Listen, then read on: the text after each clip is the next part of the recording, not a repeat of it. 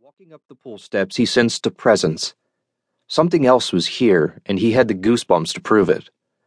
The room was freezing.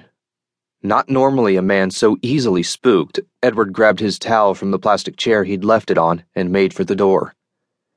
Stepping into the long, empty corridor, he could see his own breath. The icy presence had followed him. Even the maroon carpet, which ran all the way down to the inn's lobby, was cool beneath his bare feet.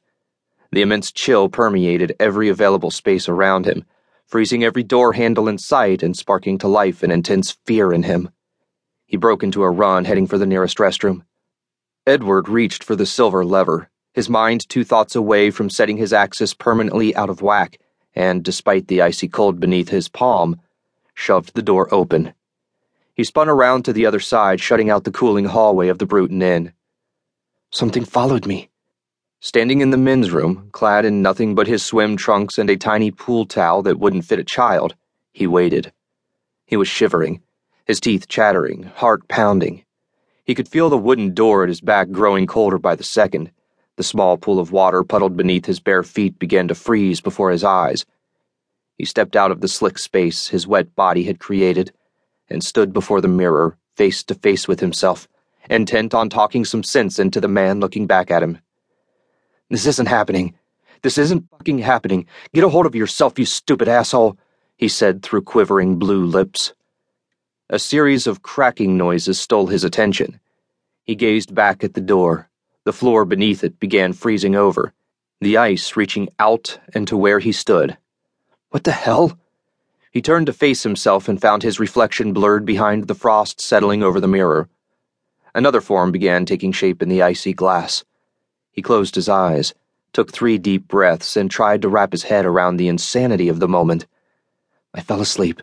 I'm still in my room. This is just a bad fucking dream. I'm okay. I'm okay. Forcing a smile, he opened his eyes, his gaze settled upon the girl now standing behind him. Her cold breath prickled the back of his neck.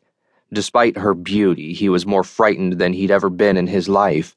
His lips quivered, pathetically mumbling out a prayer for help. Her frozen hand caressed his cheek, silencing the prayer and stealing his breath. I, I, he said. A shushing sound, like a mother comforting her stirring infant, reached his ears. Yet in the mirror, the girl's lips did not move. Her dark brown eyes, mesmerizing and powerful, held him. Long autumn curls hung over her pale shoulders like a collection of coiled snakes waiting to strike. She was beautiful, and though her full lips refused to part, he began to hear a whisper, so small and sweet. The message floated between his ears. He caught fragments of sentences. Watch. This way. With me. He tried again to speak, but his mouth betrayed him. He could no longer move. Ice encompassed him from his stomach to the floor. How did I not notice this happening? Watch this, the voice spoke to him. His eyes returned to his reflection in the frosty mirror. He could still feel her breath on his neck and her hand on his face, but he could no longer see her. The cold touch on his cheek lifted. The skin beneath it pulled until he felt it tear free. He screamed through his frozen jaw in absolute pain and horror, watching his own flesh rip from his face. The chunk of skin and blood hovered in the palm of the invisible ice queen behind him. His terrified eyes, shaking in their sockets, followed its descent. The torn flesh hit the ice covered tiles at his feet with a sticky plop. The entity caressed his chin. He began whimpering a preemptive cry as he felt the invisible hand begin pulling away from his face, the flesh of his stubble covered jawline ripping up and away with its cold, dead touch. A deep ache beginning somewhere in the dark tunnels behind his eyes pulled him deeper into this horror show. Tears dribbled down his cheeks as the cool hand released another chunk of him to the frozen floor. The deathly touch landed upon his forehead, returning for another pound of flesh.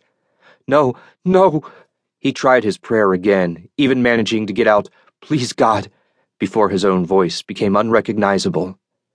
The invisible demon tore the flesh of his forehead free from the top of his face. Blood rained down from the burning wound and into his eyes. Let me out, let me out, let me out! The cold presence landed over his right ear. Its icy touch penetrated his ear canal.